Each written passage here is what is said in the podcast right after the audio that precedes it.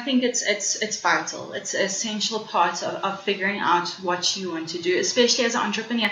This is a high risk uh, high risk situation. Being an entrepreneur, you, you, you never know what's around the corner. You never you're never quite sure if you're secure financially or in terms of, of what you're doing. It's a steep learning curve for, for being an entrepreneur, and you have to have have the drive to know that you're doing something you really want to do.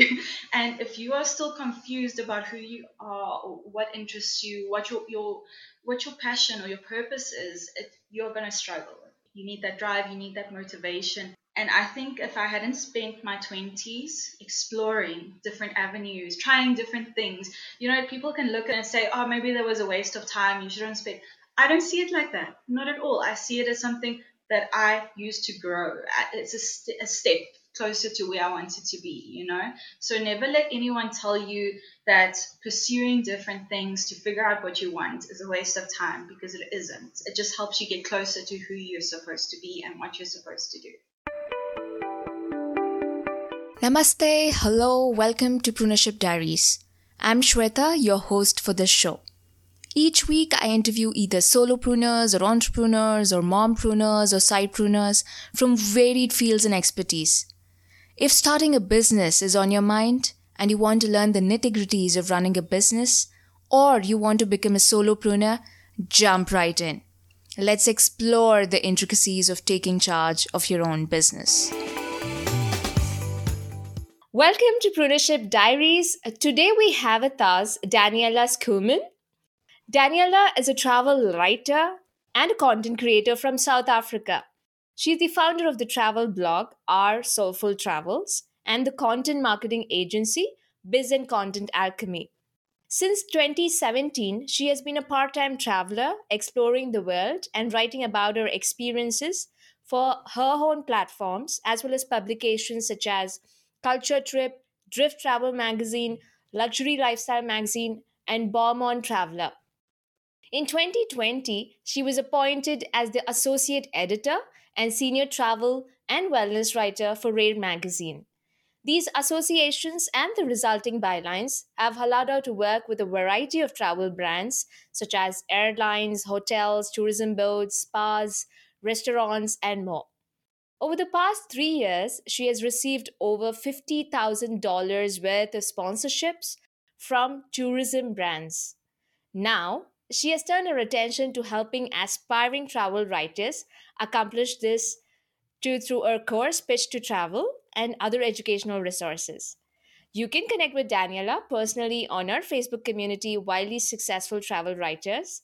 And I am so glad that uh, you know I'm a part of her Facebook uh, group, and uh, I am so happy to you know talking to a fellow traveler and a travel writer and a content creator so I am super, super excited to have this conversation with Daniela.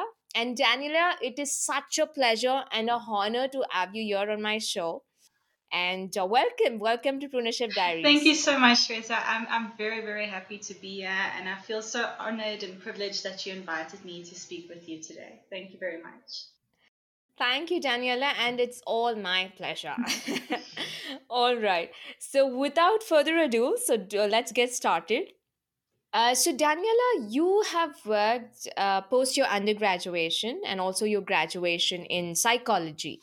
And what made you leave your job both the times, respectively? So, what what what triggered you to move out of a job? Yeah the honest answer is my issues with authority. I really don't like being told what to do. um, but more seriously, um, I think like most entrepreneurs, I wasn't feeling fulfilled in a normal nine to five job. Um, it always started off really well, and I was really good at what I did. But eventually, I would just get sick of it, and and to the point where it was actually physical sickness, where I would have a cold or flu almost all the time because I was so stressed and burnt out so yeah, so it was just about that I, I didn't feel happy or fulfilled where I was anymore. Both times it was like that. But but seriously, I'm I'm very happy and honored to to have had those privileges to and opportunities to do these jobs, which not a lot of people always get. So I learned a lot at each job, and yeah, I'm always grateful for that. But my issue with the traditional office setting is that I feel that it's quite stifling, um, especially for the creativity of in, individuals, and that's probably what pushed me to leave each time. I mean, uh, Daniela, I totally resonate with you. I have a similar story, you know, where I used to work, you know, nine to five job, and um, you know, I I so agree with you when you say that uh, it could be stifling when when you are, you know, just in your cubicle doing the routine things. And uh, yes, I mean, I've I've been through something similar. And, I think that's I think that's how most entrepreneurs get started. They, they realize that the traditional way of doing things just isn't isn't working. It's not right for them. Um, so they, they forge their own path, you know. So to, to give you a bit of background about my especially my first job, when I finished my undergraduate mm-hmm. um, degree, uh, I wasn't able to afford to to study further. So I need to have a master's to be in psychology mm-hmm. to be able to work with um, with patients and to take my work further. Um, so I took on my first job as a telemarketer for a skincare company called Isabella Garcia. Uh, after a month, I got promoted to customer care because of my background in psychology, and, and I loved it at first. I really enjoyed having this purpose and working on something. But while I was doing that, I ended up paying for my to study further and doing my postgraduate degree while I was working full time and by the end of two and a half years, I was completely burnt out. Like I would almost lose it when, when a difficult customer came came onto the phone or something like that. And I was unhappy, uh, feeling unfulfilled and uncertain about my future in the company itself. So they kept promising managerial position and it, it wouldn't come to fruition. So uh, it, it kept on building up. And then eventually one day I just had a really tough day and I quit on a whim. they actually tried to get me to stay, but it, it's I just needed to leave. It was a good move for me at the time. I wouldn't recommend it to anyone else because it was very stressful not having like a backup plan or another another job to fall back on. But it was right for me at that time. Mm-hmm. So yeah. Absolutely. I think whatever you said just now that it was right for you at that time and you just quit with with no backup plan and uh, you just wanted to forge ahead and um, you know create your own path. I have been through the same same experience. Yes and and so glad uh, that uh, you know we we did take that step and uh, yeah i think we are doing something we love to do. I think that's what it is. Exactly. I mean it, i didn't get to where i am now. It really it, it was just it was the start of that journey to lead me to to who i am today the business i have today I learned so much about business and customer service and how to handle things in my business during those years there. So it was it was a great learning experience. And I think it's what motivated me to start my own business as well. Is what I learned there and realizing I can I can do it. You know. Absolutely, I think it's it's just all about taking that step and uh, moving ahead and uh, you will also realize the skills probably what you have learned before in your previous jobs will always come handy and uh, and of course you're more skilled to take up whatever comes your way yeah. All right uh, uh, so daniela i want to ask you i mean um, uh, you were teaching children with uh, disabilities learning disabilities. So how has this experience been? And um, i know you, you you said you started as a telemarketer which was your first job. Uh, so could you talk about this particular aspect where you know you were teaching children? So how did that come about and how was your experience that was one of the most rewarding experiences of my entire life. Like seriously, if, if I was to to stop being an entre- entrepreneur, I would go back to teaching and to working with children. It was just it was such a a lovely experience for me, and I learned a lot during that time as well. Um, so when I left my company uh, as a customer service consultant. Mm-hmm I took on two particular jobs working with children with learning disabilities. The one was for um, a franchise that taught primary school children how to read and write um, and also do basic arithmetic, things like that. And then the other one was working as a substitute teacher teaching Afrikaans, which is my home language, um, to high school children. Also, in a, they were in a private home school specifically for children or high school children with uh, learning disabilities.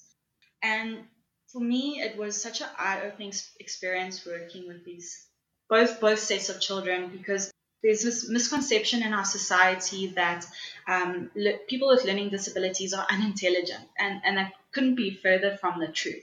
I might have been the teacher in these settings, but I felt like I learned so much from each and every child that I came across. You know, like that they had so much, so much to share and so much energy, and, and it was just such a great experience for me in, in both sense. Um, so yeah, that would definitely be something that I would return to if I ever could.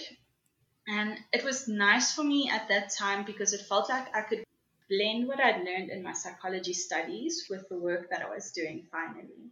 So it was during that time that I became an advocate for Howard Gardner's theory of multiple intelligences, uh, which states that there isn't just one type of intelligence that, that our schooling systems would have us believe, you know, literary or mathematical, or something like that. That mm-hmm. there are so many different types of intelligences, such as spiritual intelligence, emotional intelligence, right. interpersonal, uh, musical, and you know that that experience really made me realize that everyone has their own talents and skills, and it's about finding that in them and helping it bring helping them bring it to the surface. So that was it was awesome. All right. I mean, that's amazing. Um, so I, I, I have a follow up question to that. Um, you also have a degree in uh, animal assisted therapy and occupational testing as well. I mean, pertaining to teaching children and also having these degrees. So, were you at that point in time exploring a lot of uh, areas? So, what was it like? um, I think I was trying to find myself. I was trying to find my purpose at the time. I'm I'm a multi passionate person, so I constantly have new things that catch my attention that I'd like to pursue and see if it's worth my while or if it's something that I, I could further as part of my career or something. So at that time, I was working part time with these with these children um, at these educational uh, systems, and then I was also studying random things. So the animal assisted therapy had degree was more because I have this love of animals and I wanted to see if I can combine what I was learning in psychology with working with animals. So it was lovely. I enjoyed that experience, but I just realized it wasn't right for me at that time. Like, mm-hmm. I mm. think maybe one day in the future, I, I might take that on again. Right. Um, but that was just because I was trying to, to learn some more things and see see what, what my path was with the occupational testing, uh, that was something. So I was working part time teaching, but I was also working part time with a local clinical psychologist. Um, I was a professional assistant, and she actually paid for me to do the occupational testing degree uh, to help with the work that I was doing for her. So yeah, she was working with uh, the mining companies in South Africa, such as Anglo Gold and De Beers, um, testing their workers um, who were in high stress, dangerous situations. So we were just testing uh, their proficiencies, mental capabilities, things like that. Um, okay. So when I did this degree, I was able to take on a lot more um, of the responsibilities in terms of administering the psychological tests um, and then also generating reports to, to give to these companies and things like that. So a lot of these things that I was doing part time was basically to put, put food on the table, you know, just to, to have income. Um, but I also, it felt like learning opportunities because I got to work really closely with a clinical psychologist who, who became a mentor. So she basically taught me everything that she knew from her 20 plus years experience in the field. Yeah, and actually, I only stopped working with her last year. So it, it was from 2014 up until last year, I was working part time with her to still work in my, my field of psychology, you know. Wow, I mean, that's wonderful. I know a whole lot of things in different fields um uh, but i mean that's amazing. I think um, for an entrepreneur or a solopreneur uh, I, I think uh, before you get on to or uh, when you're finding out what your passion is or you want to figure out okay is this field for me? I think it's all about exploring right? I mean i think it's yeah. it's, it's part uh, it's a part of the journey. And i solely think it's it's important for one to do it. What do you think of it daniela? I mean um, is it really important for people to explore before actually you know pro- probably starting a business in that particular line? What do you think? What's your perspective on uh, it being very important I think it's it's it's vital. It's an essential part of, of figuring out what you want to do, especially as an entrepreneur. This is a high risk high risk situation. Being an entrepreneur, you, you you never know what's around the corner. You never you're never quite sure if you're secure financially or in terms of, of what you're doing. It's a steep learning curve for for being an entrepreneur, and you have to have have the drive to know that you're doing something you really want to do. and yes. if you are still confused about who you are or what interests you, what your your what your passion or your purpose is, it, you're going to struggle. You need that drive, you need that motivation. And I think if I hadn't spent my 20s exploring different avenues, trying different things, you know, people can look and say, oh, maybe there was a waste of time, you shouldn't spend. I don't see it like that. Not at all. I see it as something that I used to grow. It's a, st- a step closer to where I wanted to be, you know? So never let anyone tell you that pursuing different things to figure out what you want is a waste of time because it isn't. It just helps you get closer to who you're supposed to be and what you're supposed to do. Oh, yes, absolutely. And thank you for that, Daniela. And I also loved the point when you said that you you were exploring it i mean as a part-time uh, venture or a field uh, I, think that's so very uh, relevant because, of course, yes, at the end of the day, you need to have a means of living. Mm. And also, you need to explore, as we were talking, like you need to explore where is the fields before you can actually step on and uh, you know take it forward. Uh, so so agree with that point because, um, of course, I mean, people think that okay, if you're just in a particular job, then you don't have time. But then, of course, if you want to explore then you have to give up your job and then yeah. you won't have some means of income coming to you. Um, i love the fact that we live in an era with the internet. You can do things part-time. Seriously the, yes. remotely the, you do not have to to get yourself stuck in a full-time job. I mean if that's what you what you need to do at the time to to take care of your family whatever i, I have no problem with that but I feel very lucky to live in a time where I can work part time locally, work part time remote, remotely for my, my, own business. You know, it gave me the opportunity to do multiple things at once as I started to build and figure out where I'm going with everything. So yeah, make use of the opportunities that we have. There's there's so many. It doesn't matter who you are or where you are. You can you can make something of yourself. You know, it's it's uh, awesome. yes, absolutely and i'm so glad that you know you shared these aspects with us and uh, it's really really wonderful. I'm sure the listeners out there would be uh, you know happy. I'm glad. All right. So yes coming to writing. So when did that happen? Because i know you have written articles in various genres like you know mental health wellness um, mindset manifestation uh, personal development then of course uh, luxury and uh, travel and all of these. So before we get into start talking about travel writing, I want to know when did you pick up this, um, you know, the bug for writing, or when did that start?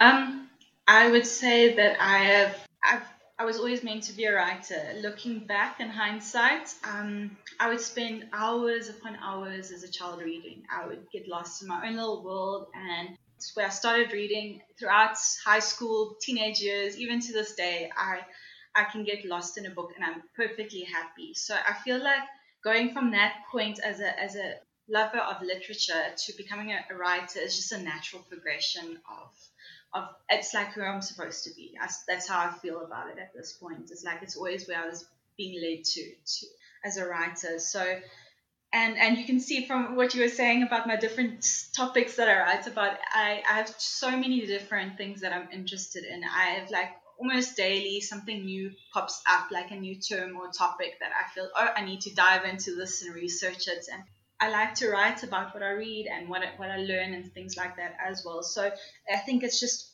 completely a natural progression from being a, a reader who, reads constantly to a writer. It just feels natural. Yeah. I totally get you there uh, because I've been someone who was into like totally reading books, and um, I think I think uh, writing was another medium or it was it was something a, a, window to you know express what you're going through inside. Yeah. um I, I, think that's where you get started because you do read a whole lot of books and you have like various ideas.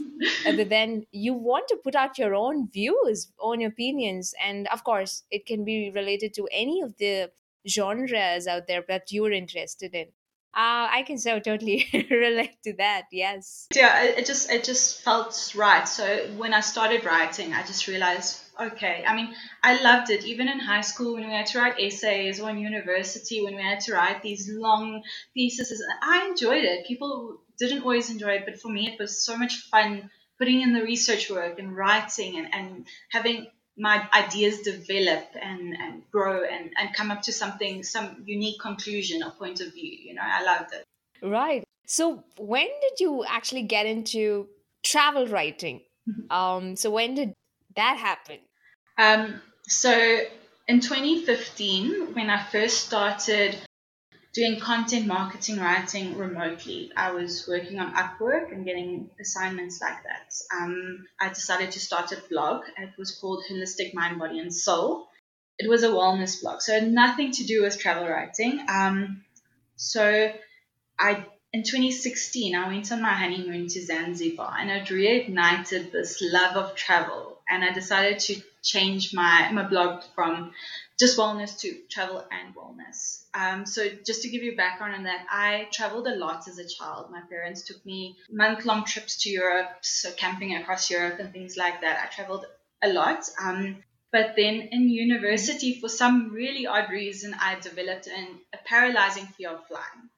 So I refused to get on a plane. I just didn't want to go anyway. So my, my travel was limited to going with family on road trips or somewhere in South Africa, you know we decided, okay, I'm gonna I'm gonna bite the bullet. I'm gonna get on that plane. We're gonna fly to Zanzibar because it's our honeymoon, of course.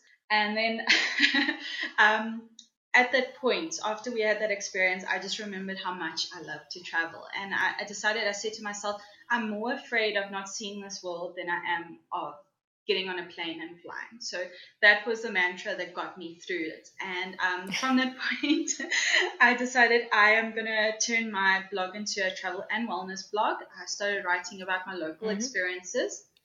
And then surprisingly, the next year, that 2017, we decided, okay, we're going to go to Europe for a three week holiday. And I pitched a few places. I had no other publications, I had no other experience except my blog. And I pitched, and a very small Instagram account at that time as well. So I pitched a few places, and surprisingly, I landed a hotel stay, a whole bunch of city passes at um, for for the cities to go on their excursions and attractions and their public transports, and I was so surprised that I could make that happen. And that's where I just realized, okay, this dream of being a travel writer is possible. What can I do to further that, you know? So it just uh, made me realize what I can do. Oh, yes. I mean, that's amazing. I was, in fact, wanting to ask you, uh, like, you know, I, I know you've just started off telling us about being a travel writer. I want to ask for the listeners out there so, is being a travel writer lucrative in the long run? And also, mm-hmm. how do you build credibility and back travel sponsorships? Because I know you just said that um, you had a very small Instagram account, at, you know, just when you started. Uh, so, what goes into you know actually making that pitch, or is it some research that you need to do? So, if you can just you know give us a little bit of detail uh, as to how to go about it. And first and foremost, the question is is being a travel writer lucrative? Okay, starting with the lucrative part. So I know for a fact there are a number of travel writers that make a full-time income from their travel writing. Even last year, when we weren't traveling at all, some of them were able to make a very decent income. Sure, they had to pivot and change a little bit here and there, but from their travel content, they were still making a lot. So personally, I have never made it my main source of income. I'm sure if I wanted to do that, I, I could because there is the opportunities. Um, but it's always been more of a passion project for me, the travel writing, which allowed me to to travel more, which is what I wanted to, to use it for in the first place. But I do know that it is lucrative in the sense that there are really high paying publications that pay their travel writers a lot of money but it takes a while to build up to that point so you have to to really have a really good portfolio to be able to get these um, these opportunities that are high paying oh, for the listeners out there if you are hoping to make it uh, make it as part of your income um, then you will need to focus on either monetizing your travel blog which is where you can make an income from it, or um, getting publications, getting your uh, bylines in publications. Um, start with the ones that don't pay and eventually work your way up to the ones that do pay. Or you can actually get mm-hmm. paid from the sponsors. So from hotels or tourism boards, um, they sponsor you and they pay you. That also takes a little while to build up to that.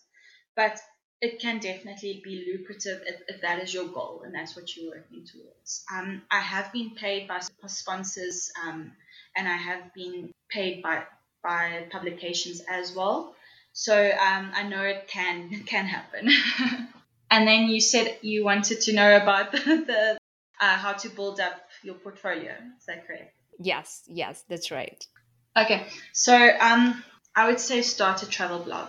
That is your your first step um, or any blog that you can include travel on.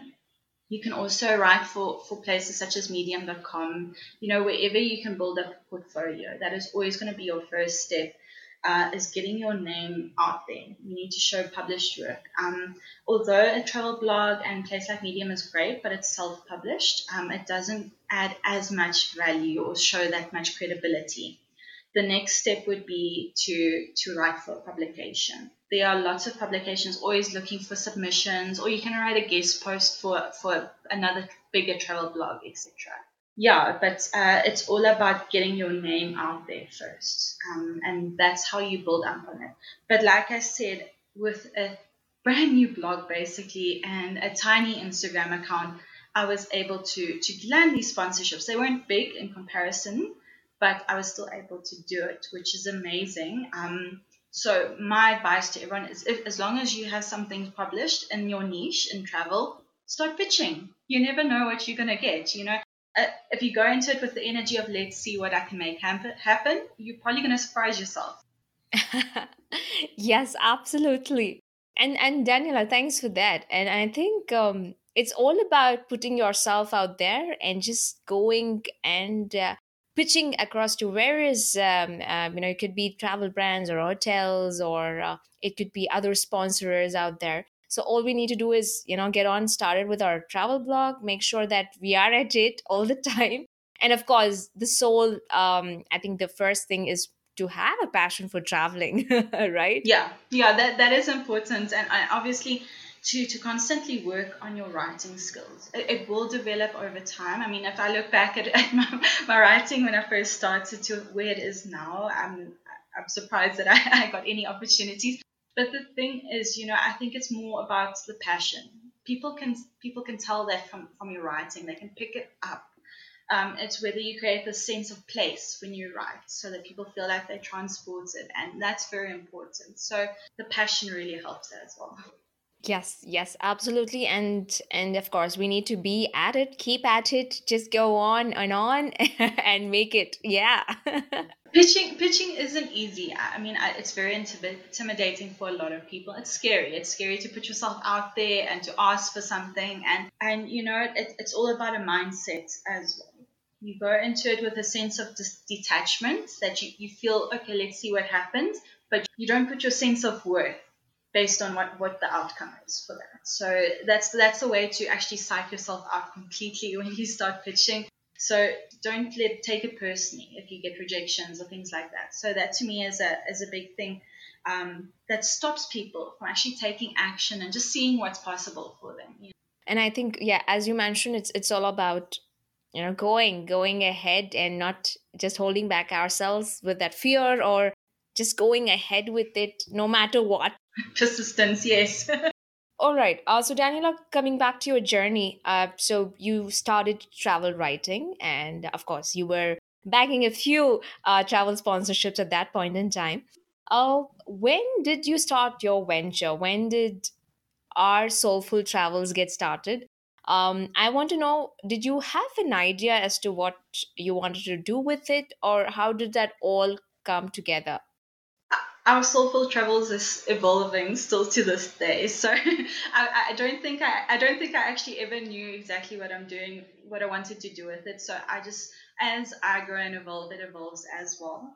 But I started our soulful travels, I think at the end of 2016, that I changed it from holistic mm-hmm. mind, body, and soul to our soulful travels to combine the two. It was in beginning of 2017 as well that I, oh, end of 2017, once I had actually landed these first few partnerships, I looked into other ways that I could grow as a travel writer. So I was trying to learn everything from other people's blogs or like just what I could find online. And there's not always that much if you don't know what you're looking for, you know. So it was at the end of 2017 that I got a job working as a travel writer for a company called Aravido.com. Uh-huh. And it was it was there that I really refined my skills as a travel writer and, and pitching and things like that because they actually provided me with with support and training, which was amazing because um, it was something that I, I had I hadn't had this guidance before. And it really helps to have someone actually show you the way when it comes to something like this you know? You can go at it by yourself but having some some sort of mentor or somebody helping you is, is makes it so much the journey so much shorter than it would be so while I was working at arrivedo.com, I think it was over a year and a half that I wrote neighborhood guides, which is their, their guides for 44 different hotels um, over that year and a ah. half. Uh, so I really, I, I, really got a lot of sponsorships, and I was paid for, for doing this. So it was, it was a bit more income for me.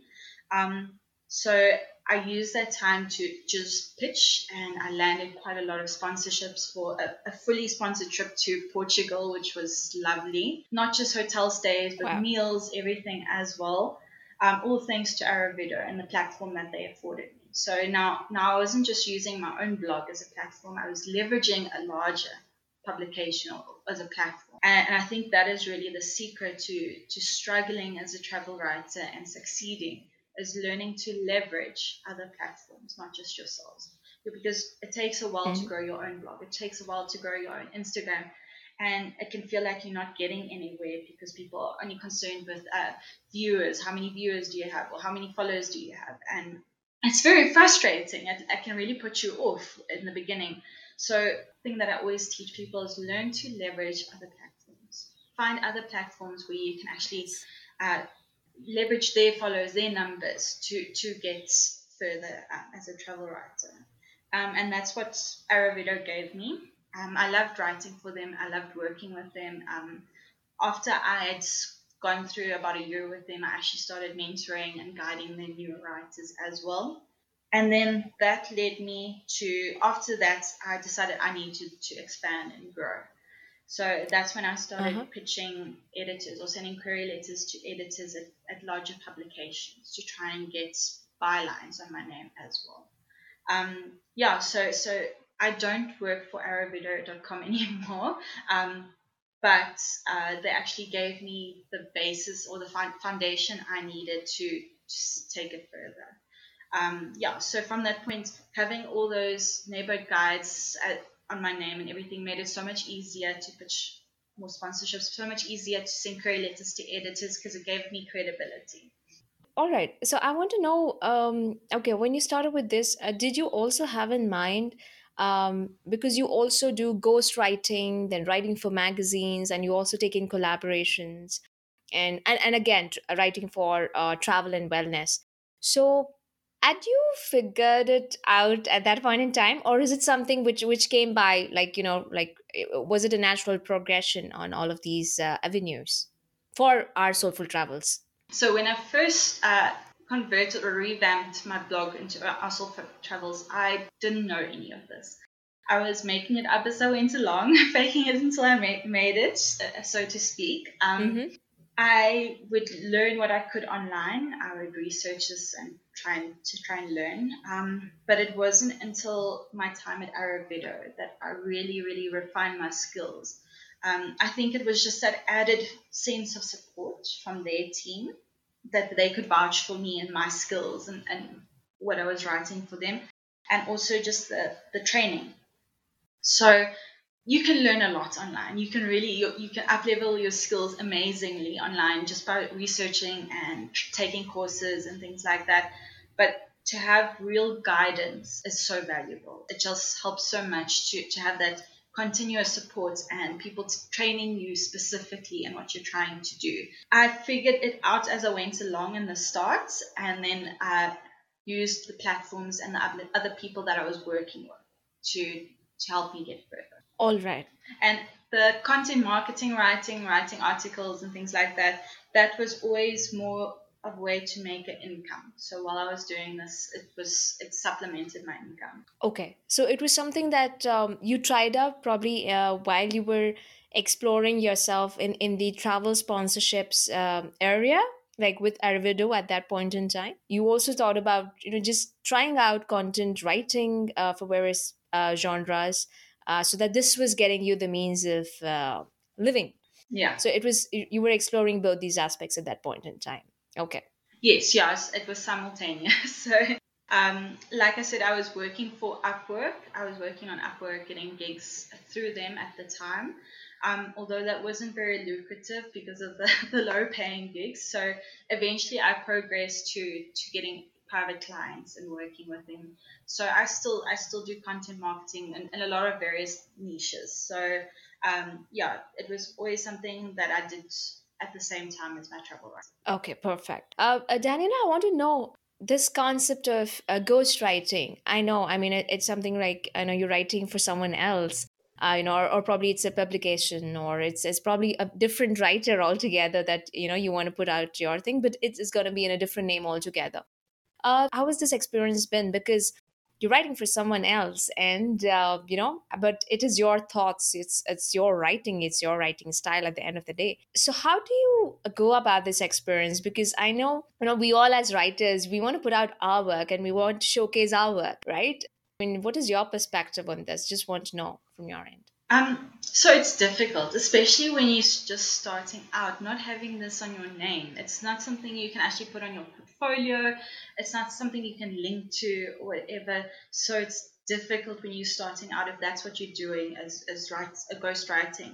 The value in it though is that you tend to get paid a higher rate for ghostwriting because you are not allowed to use your name. You're not allowed to link to it the, the clients will generally pay you a higher rate because they're buying your, your intellectual property basically. But what I have found to do in that, that case is I build really good relationships with these clients. They, they tend to come back to me and request more content. And in that sense, I would ask them, okay, listen, can I use, uh, can I put the, the articles I wrote for you in a, a Google document and link to it from my portfolio saying this is ghost written content. So a lot of them allow me to do that, which gives me some some more content to use in my portfolio, which is great. Um, so not everyone will, will allow you to do that, but I think it's all about yes the relationships you build. Most of these people that want ghostwriting, they will come back again and they are very inclined to pay you a higher rate. So it just works out in your favor. I would say if that's the kind of clients or the work that you're getting when you're first starting out, make sure to to write similar pieces that don't get published anywhere, but that you can just add to your um, portfolio as a sample or example of your work. Just so if your client won't allow you to to link to it in any way, it's it's showcasing your work. So just say you write for this uh, brand or this client, um, and this is this example of the work you're doing. But I know it's difficult because you want to share the things you write and you're proud of it. all right yes you also tend to grow as a writer isn't it i think with ghostwriting i mean nevertheless you're not putting out your name but i think you also get to learn in uh, from a different genre altogether. Mm. um, like it could be wellness or it could be something related to lifestyle or it could be something related to spirituality. Mm, but i think yes you also get to learn a whole lot of new things which you wouldn't have uh, you know probably it was not in your area of interest. That's one. And um, yeah as you said i mean you can always hone your writing skills. So yes. I've written a lot of different topics.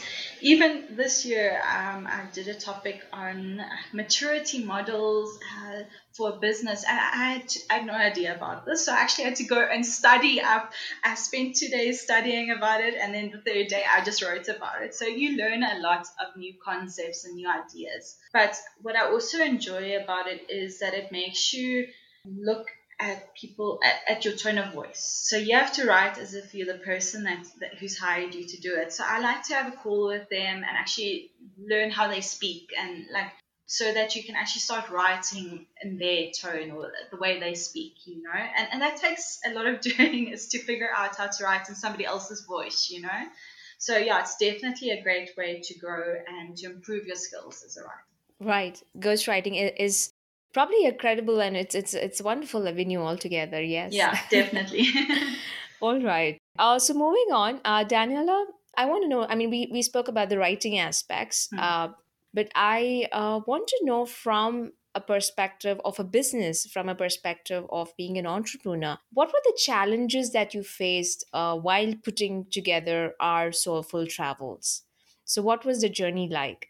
Um, so for me, each part of that journey had a different challenge at that time. So looking back, there, there was a lot of things. There was a lot of roadblocks that that I would sometimes have to step away from it and say, okay, I feel like I can't do this anymore. Um, and then I'd step away, I'd get perspective. I would focus on something else and then move back to it. So uh, it's just about being able to persevere as a as an entrepreneur. There's going to be challenges all the time. It's, it's never ending, you know. Um, but it's whether it's worth it. So one big challenge for me was the technical aspect of it, especially in the beginning. Yeah.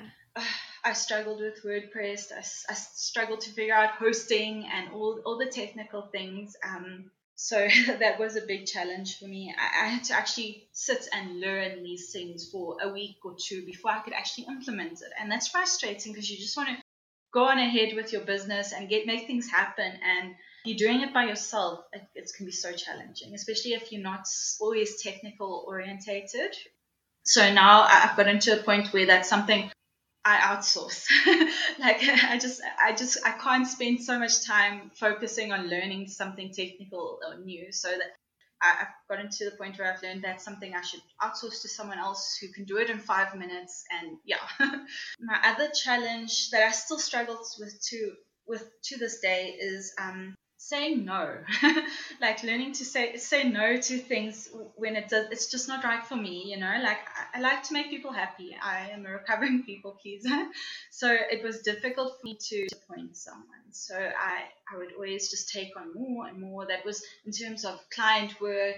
I, I didn't set enough boundaries in the beginnings and clients start taking advantage of that. You, if you don't set that boundary they won't. So uh, that was a big challenge for me that I'm still working on, and I, I see I'm getting better at it. Um, but as an entrepreneur, you your time and energy is your your income. That's basically how you generate your income. And if people are constantly overstepping their boundaries and taking advantage and infringing on your time, um, it is going to make you struggle. You are not going to get further. You're actually going to go backwards. So that's something I had to figure out and learn how to implement. Um, and it was very difficult. Oh, yes. I don't know. We have to hone this uh, art of saying no. exactly. um, yes, I think many a times I was into social media marketing services uh, for two, two and a half years. And um, I mean, as you were saying that, you know, I, me myself, I couldn't set some boundaries, you know, like, okay, taking on more work and, uh, you know, you have to get paid as well. You can't be taking more of it. Uh, yes initially i think it's it's struggle until and unless you know how much effort that you want to put how much time that you want to put and this is the amount of work that you would want to take up because it should not just you know lead you or uh, it should not go overboard your uh, family time. And I'm sure you also, um, in a different time zone, you also know that when you're working with clients in the US, like they want to do work at night for when it's nighttime for me. And like it's it's difficult because where do you draw the line? Where do you say, okay, listen, it's 12 o'clock at night for me. I can't do this for you right now. so um, Exactly. it's something that I had to figure out the more I worked with different clients. And actually now make a point of setting these boundaries in the contract for when we start already. So that it's already drawn there they sign to it it's it's set you know? So yeah that was a tough one for me. I think it's with time, right, that you actually learn about it because I mean, when you're just starting off uh, and uh, you are actually trying to, you know, figure out the technical aspects and, of course, how do you want to uh, probably uh, get started with your business, make it more lucrative. From my personal experience, I think it's only with time that I learned, okay, this is what I'm I can afford to, and with respect to my time, you know, probably work for like 20, uh, 10 hours or, you know, 12 hours or much lesser than that. So, yes, I think it's, I think it's a learning um, curve for all entrepreneurs. I exactly so i'm still not great at doing that, but I'm getting better because I am seeing progress when I'm saying no to opportunities that aren't right for me, or I'm saying no to a client who's trying to overstep their boundaries because it frees up the time and energy I need. Being a writer can be tough. It takes up a lot of mental and emotional and physical bandwidth, you know. So if someone keeps inter- interrupting you while you're writing, it gets you out of the zone, and then you have to restart all over again. Like um, it's just not worth it for me. I realize that when I'm in that zone of writing, I need to stay in it until I naturally come out of it. Interruptions are just going to make me spend more time on something that than it should, you know? Yes, yes, absolutely. And uh, Daniela, how, how do you handle?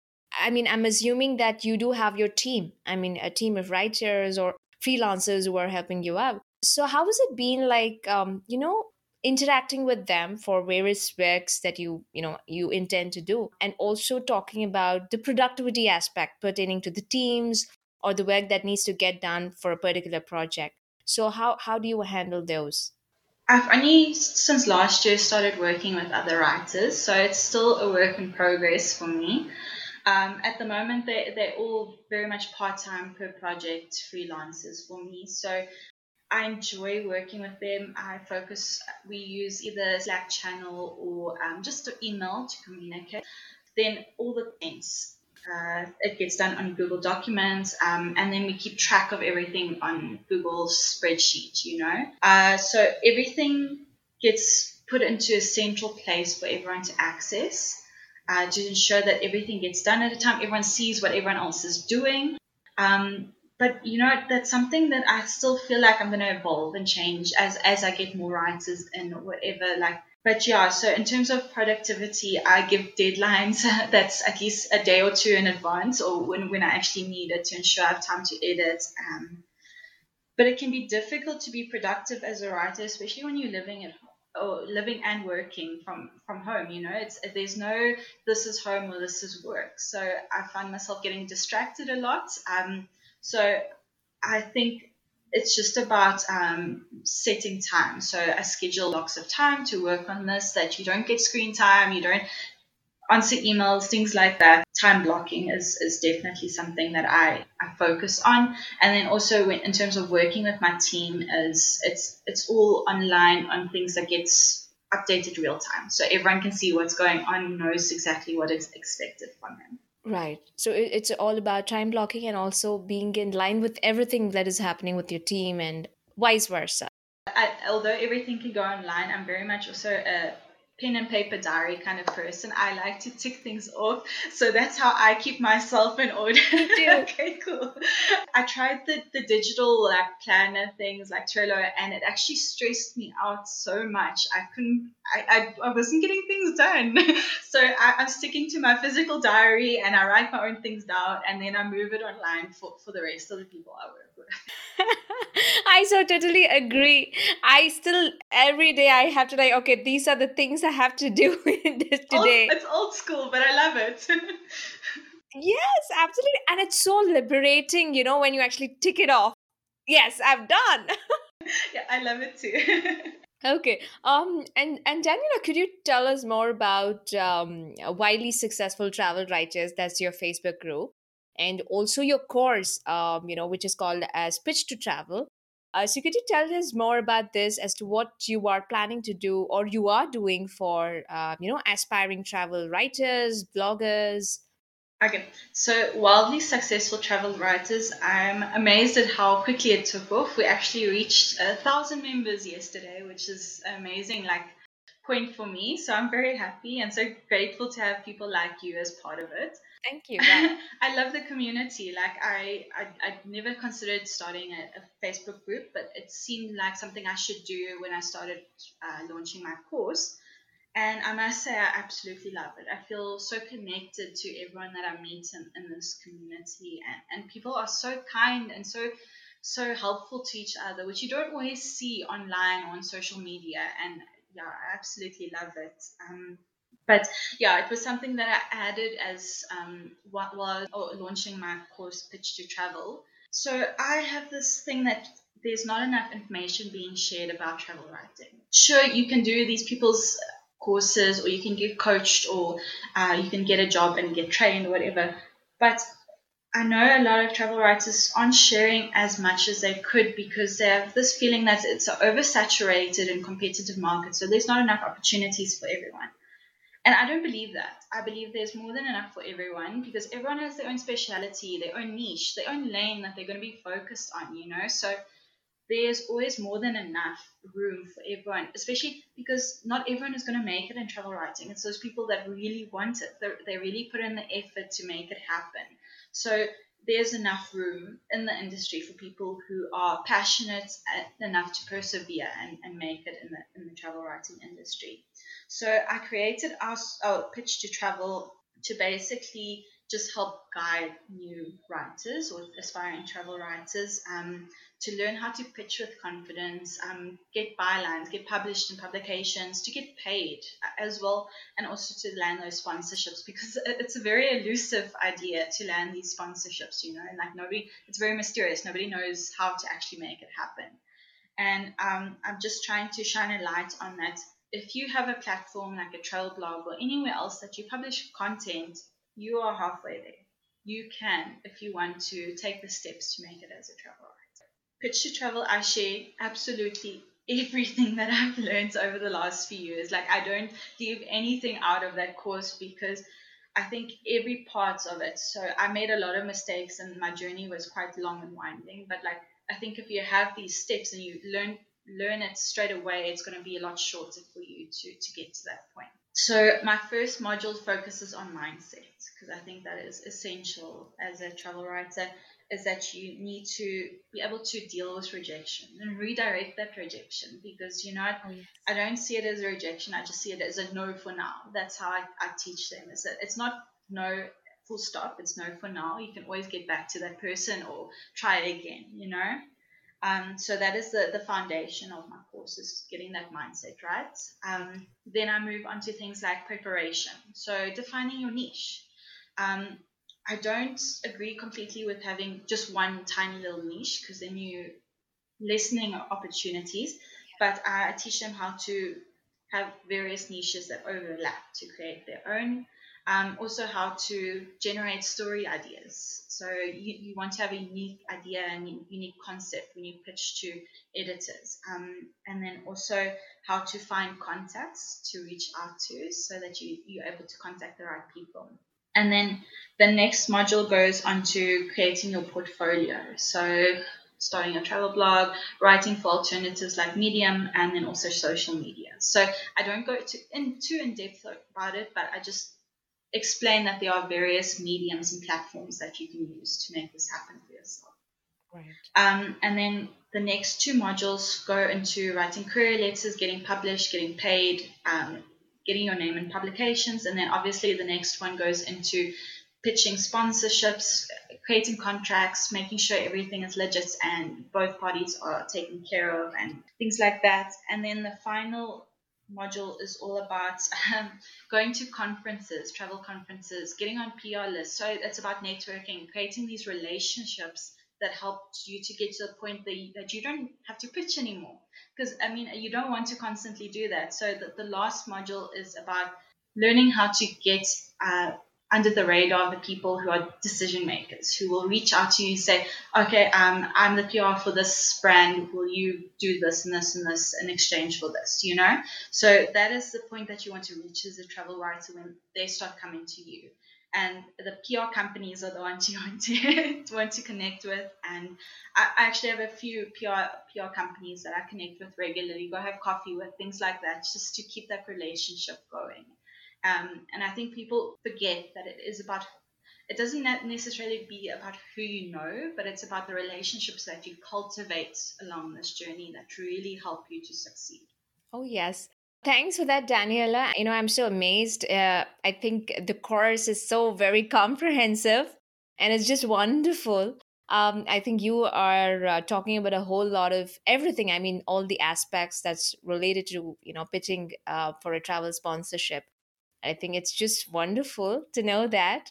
And I'm sure the listeners out there who are wanting to wanting to be a travel writer or want to land travel sponsorships, I'm sure oh, you know, they'll be amazed and would probably want to make use of this course. And I would also like to add, I'm a part of uh, the the Facebook uh, group which Daniela hosts, and um, I think I've been there for like three months, if I'm not wrong, three or four months. I don't know. I'm not sure. Yeah. So um, I mean, it's it's a wonderful uh, platform, you know, to connect with uh, fellow travelers, fellow travel bloggers from across the world, and uh, it's so amazing to see or get to learn or get to read a lot of blogs from various other countries. I think it's just so beautiful. And uh, I really love, you know, I, I think there was a particular series, I think at the very end of uh, last year, which uh, which Daniela was running, which was called as Aligned in 50. Uh, I know you stopped it in between, but I really loved that. I think it was more on the lines of wellness and um, uh, manifestations and uh, what you are hoping or want to change uh, in the coming future or in the new year. I think that was just beautiful. I think it was uh, talking a whole lot of um, aspects pertaining to psychology, wellness, and a whole lot of things. I really enjoyed that. I hope you restart that again. I, I really enjoyed it as well, but I'm, I'm thinking in terms of the platform, I'm going to do it se- separately. So let people sign up and then do it because I, I think people were wanting more travel related stuff in that right. group. So it wasn't getting an engagement. And you know, Facebook, when you don't get engagement, they start burying everything under yeah. So um, I'm definitely thinking of redoing it, but restarting it on a different platform that it's on um, my course platform or something like that. So I'll keep you keep you updated on. Oh that. yes, please. that, that's something that I'm so passionate about, and, and I find it. That's another thing I find difficult as an entrepreneur to keep my niches separate. You know, like I'm I'm passionate about wellness, manifestation, spirituality, but I'm also passionate about traveling and travel writing. And then I'm also passionate about my business and uh, all the all the aspects related to entrepreneurship. So, um, and it's difficult to run so many different platforms. Like it, you just don't have that much time to do it. So I have to figure out how to separate them. And I found that I can only focus fully on one at a time. So I'll decide, okay, this is what it's going to be my focus for now because I'm getting results here. And then, so that's how, how, how it is, especially if you're a multi passionate entrepreneur. You kind of have to figure out how everything works together or apart, you know? Oh, tell me about it. I think, uh, yes, I mean, I'm, I probably am still figuring out because I have a whole lot of things going on. I mean, as you said, I think it's all about uh, what you need to do at this point in time and what is actually, um, you know, being lucrative at this point in time that you need to focus on. Probably build it to a, a, a good stage, and probably, of course, you can always. Uh, uh, you know delve into a lot of other things probably when you have the time so yes absolutely yeah so i think i think it's all about building something to the point where it's starting to work almost automated yes so that you don't need so much hands-on attention on it. So like that is something I really focused on last year because we didn't travel. I, think it was probably ill-advised for me to create a travel course where nobody could travel. But I mean, it was something that was in my head for a very long time, and I suddenly had this time to, to work on it. So I decided I'm going to put it out there. I'm going to create it anyway. But I, last year, I also put a lot of effort into figuring out how to make sure everything in my businesses are automated. I mean, in terms of the emails being sent and autoresponders, tripwires, things like that. And um, it's also a technical aspect you have to figure out how every, everything works together. But yeah, I think that if you're going to have different avenues as an entrepreneur, it's about building one until it's automated mostly and then moving on to the next. And um, you were just talking about, um, you know, you did have the time last year. So my question is regarding the pandemic that uh, we are in. I mean, still we are in. Uh, so how has the pandemic affected your business? Considering you cannot travel and uh, you are into travel sponsorship, so how how has that been the last year?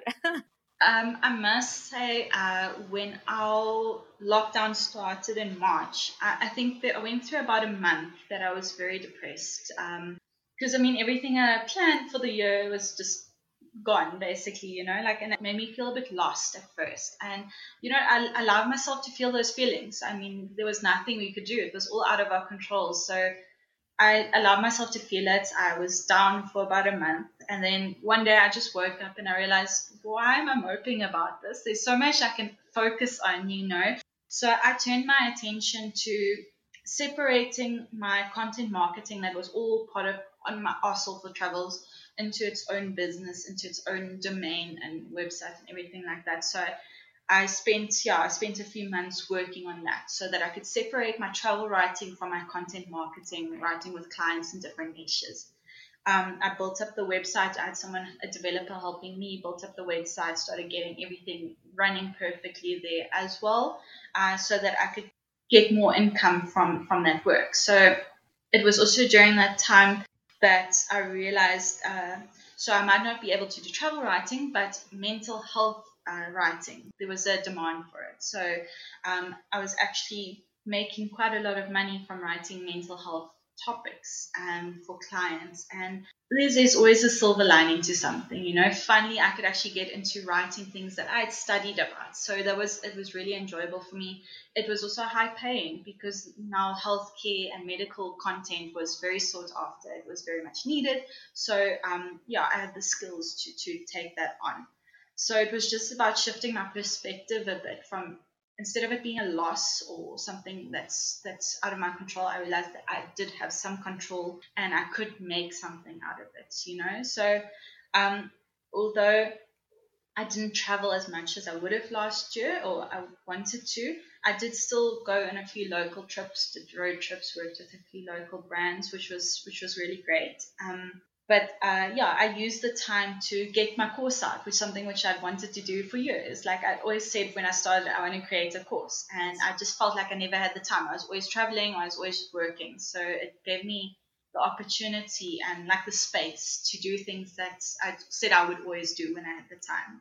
Wonderful, wonderful. So yes, I mean, I think for all of us, I think um, uh, the pandemic has been quite something. Like you know, we had to go out of our comfort zone and uh, also beyond our, uh, you know, the workings of the usual routine life. I think it was something different for all of us, yeah. and um, and I so resonate with when you said that. Um, uh, you know, you had your uh, time and space to work on things uh, that you probably wouldn't have done if it was you know something of a routine exactly. thing. Oh, exactly. So, so you see something good comes out of it. You know, like it was a very enlightening year for me last year. You know, like it was trying to figure out. Listen, beyond this identity of this job or the work I've created for myself, what else can I do? Who else am I? What else do I have to offer? You know, and I also love that it actually inspired more people to see how great remote working is. That you don't need to sit in the office all day to be watched while you work. You can do work at home. And you know what? I find that most people are a lot more productive when they work at home because they work when they are more productive, when they have most energy, which you can't do when you're working a nine to five. Right, so true, so true, and uh, yes, I think it's it's all about the lessons that we've learned the last year. I mean, I'm I'm sure that it could have been disturbing or it could have been difficult for a whole lot of us. But as you said there's always a silver lining and um, yeah we just have to make use of the time and the resources at hand and make the best use of it. And i think the last year has taught us that. Yeah it's made everyone very resourceful. Oh yes absolutely. Yeah so especially during this time uh, well-being is of utmost importance so, uh, what has been your well well being or workout routine like? And um, so, what do you indulge, uh, you know, in apart from all of these things that you're doing? My workout routine, I've actually found a workout that I finally really enjoy doing. All right. Which is mini trampoline, so cardio workouts on mini trampoline. Um, so about about 30 minutes, four to five days a week. So I'm just doing cardio workouts, I find that actually feel the endorphins make me feel really good and energized afterwards, which which I love. you can actually see results quite quickly when you're on the mini trampoline and you work out daily. But I also do yoga, usually on the weekends, just like an hour of yin yoga just to stretch and like relax and just calm my nervous system. But indulgent, um, I would say I spend a lot of time reading. I spend a lot of time outside in my garden with my cats. Um, and then I also meditate and learn about spiritual practices and things like that. So I'm, I'm very much a knowledge junkie. I always like learning. So I'm always busy figuring out something new or diving into something else that interests me. So, yeah, so at the moment, you can't really go anywhere, you can't do much here. So, yeah, it's all about just uh, finding peace and trans- tranquility at home, you know, and just being able to relax. And I'm a Capricorn, so I have a very difficult time shutting off from work. I enjoy working. It's just, especially because I'm doing something that I really love. so if I yes if I'm into something and I'm busy making something happen, I get very stuck in it. I barely take any time off. But I realize I get burnt out very quickly. So I need to at least take a week, a day, a weekend off just to just lie on the couch or sit outside or just relax or spend time meditating or reading. So yeah, for me to find that that line between working and relaxing was difficult at first, but because we weren't going anywhere or I'm doing anything at the moment, I was working too much that I had to actually just find the, the space to do other things as well. How many pets do you have? I know you mentioned cats. yes, I've got I've got six animals. oh wow! All right.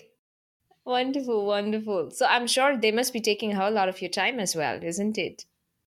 Yes, yeah, they are. it's nice to be at home. Like we normally always traveling off somewhere, so it's it's nice to be at home. Wow, wow, that's wonderful. All right. Okay. So we come to the end of the talk. Um, well, I do have a very small section which I call as the Preneur spotlight section. okay. So I'm going to run you through a few questions. You could answer to me in a word or two, or it could be a, a, a single sentence or or more. It, it's left up to you tota- uh, totally. So do we get started? Okay, sure. So my first question being, what is your ikigai? Uh, so ikigai is nothing but the reason for your being. So what do you do no matter what is happening around the world on any given day? Oh wow. Um, okay, there's a few things like uh, I write every day, I read every day. Those are two things that are basically non-negotiable for me. That uh, I'm lucky enough to do what I'm passionate about, and, and so that's something that I will do every single day. Whether it's writing for a client or reading a fiction book or reading a, a business book or writing for a client or writing in my journal, that's something I will always be doing. All right, perfect. I mean, since you read a lot, my, my next question is any book which uh, inspires you or has motivated you? So there's so many. so um, to shut down or to relax, I read um, fiction books, so fantasy books. I love getting lost in different worlds and different stories. Those are books that I'll always read, such as the my all-time favorite series is the Dresden Files um, by Jim Butcher. Um, I just absolutely love it. Um, so if you're interest, interested in fantasy books, that's a definite. But in terms of inspiration um, for my business, I, I, go through so many different books. Um, it's tough to say. I'll read one and then I'll get inspired and then I'll go and act on it, you know. But I mean, um, so I can't give you an exact one. I read too many, too many to, to, to give you an example of one that's made such a big difference. No problem. That's fine. That's totally fine. And it's, it's just amazing to know that, yeah, you are into a whole lot of things. All right. Okay. Uh, the next question is interesting. So, hypothetically, if you turn out to be the richest person in the world tomorrow, so what would you like to do? Or would you continue to do what you're already doing? So, if I didn't need to work, I'm not sure if I would continue with uh, doing the content marketing writing. But travel writing, I would, I think I would always do. It's just, it's fun. It's nice to write about it, and yeah, I, I would probably go and find myself some quiet place in the world to just chill and and, and just use as a base. So uh, yeah, content marketing, I think, because I think I find it difficult to to work with clients sometimes, so th- they can be tough to deal with. So I don't know if I'd carry on with that, but I would definitely still do the travel related. Perfect.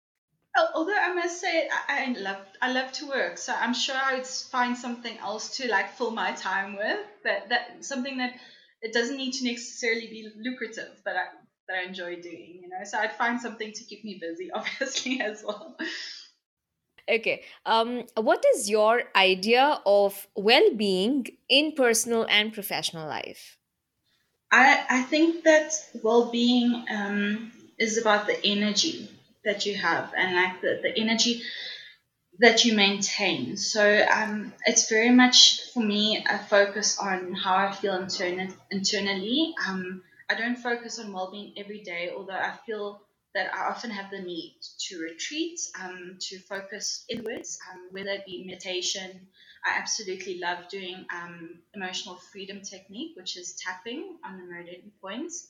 Um, I feel like that has been the biggest impact on helping me maintain a stable energy where, where I feel I'm in control of it and it's no external factors changing my emotions, my energy around you know. And I think that's the whole point of well-being is being able to have this stasis, this this calm within you that external factors don't don't negatively impact you. Yes, I think being in touch with our inner selves, I think that's what it is all about. Yes. and um, okay, um, I want to know what is your definition of success?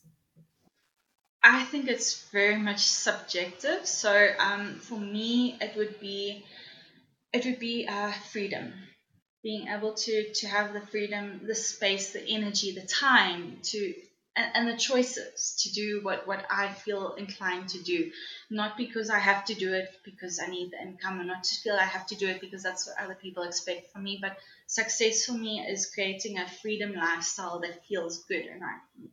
Right, perfect. That's wonderful. All right. Okay, one last thing. Um, uh, so, what is one takeaway or learning uh, that you would want to give the audience or the listeners? Um, so, the listeners could be, you know, someone who's who's wanting to start uh, an entrepreneurial journey or who wants to start a business of his own, or or somebody who's already started the journey but uh, you know wants to you know scale up. What would you like to say them? Would you leave them with uh, any learnings that you want to share with them? So what would it be so i would say that just because you studied something or you're working in a specific field doesn't mean that that's who you're meant to be or where you're supposed to stay uh, especially not if it's because of the expect- expectations of other people you have the freedom and the right to be able to explore you have you should give yourself the space um, and a gift to be able to figure out where you want to be. So just because you're in a particular point right now, it doesn't mean that's where you're going to be in the future. Um, so so never feel like you're stuck and use use what you have and your skills to explore and to find who you want to be. So if you are sitting in an office and stuck in a nine to five right now, it doesn't mean that you can't be a travel writer in the future. You just need to believe in yourself and take action on those dreams. Yes, Wonderful. So beautifully said, Daniela. That's really nice. That's really wonderful. All right. The listeners know how can how can they reach out to you? Okay. So um you can connect with me on Wildly Successful Travel Writers. I would love to have your listeners join us. If you're interested in travel writing or travel blogging, come join us in the community. Uh, it's a really safe space with a lot of engagement and interaction, and you'll meet awesome people there. Otherwise, you can reach out to me on Instagram um, via DM or on Facebook, or you can go to my website, Our Soulful Travels, and contact me directly. All right, perfect. I'll surely leave all of these links in the episode, uh, the show notes. Thank you. I'll surely do that. And uh, Daniela, again, thank you so much uh, for um, you know being out here on my show. It's been an amazing, amazing conversation. I've had an amazing conversation with you, and I'm I'm so uh, happy because you know I had I I got to talk to a fellow travel blogger, a fellow travel writer, and a fellow content creator.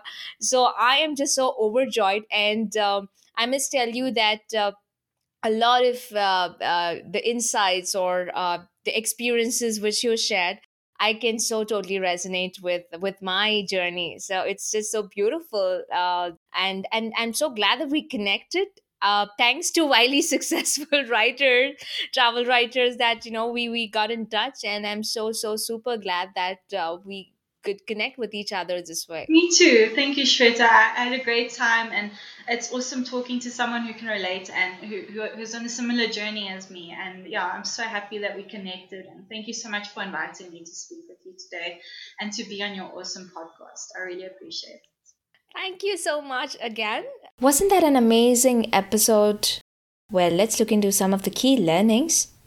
We saw the importance of exploring different avenues and it is never a waste of time but an opportunity to grow. one can explore a lot of part time avenues or fields where one can test the waters before they can take on any particular field.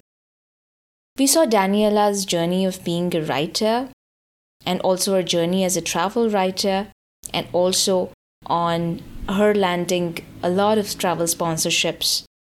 Being a travel writer is lucrative, but yes, it does take time the first step is to have a travel blog and create a portfolio, and later write for publications and also improve upon your writing skills. And also try to pitch to as many travel brands as possible and always keep at it. We saw Daniela's journey of putting together our soulful travels. We also learned about the concept of ghostwriting in her perspective and some of the entrepreneurial challenges that she faced are the technical challenges, the art of saying no, and of course, being in sync with various other clients from in different time zones. We also looked into her perspective on working with teams, freelancers, and of course, trying to work on the project at end inclusively. Daniela did speak about wildly successful travel writers, our Facebook group and community, and a travel writing course, Pitch to Travel. She, we also learned about the concept of being multi passionate in a whole lot of things and uh, figuring out as an entrepreneur to first do what's needed and try to bring it to a particular stage when you can uh, concentrate on other aspects that you want to indulge in. We also spoke on well being and uh, how it has been for Daniela during the pandemic and a whole lot of other things. Thank you for joining me on this episode. If you liked the episode and felt this had some value, then please comment in the description section and also share the link with your friends. Likewise, you can comment on Instagram or take a screenshot of the episode and post it on Instagram stories. Don't forget to tag me at Shweta C. Krish. Invest in yourself as this is the best insurance you can have no matter what life throws at you.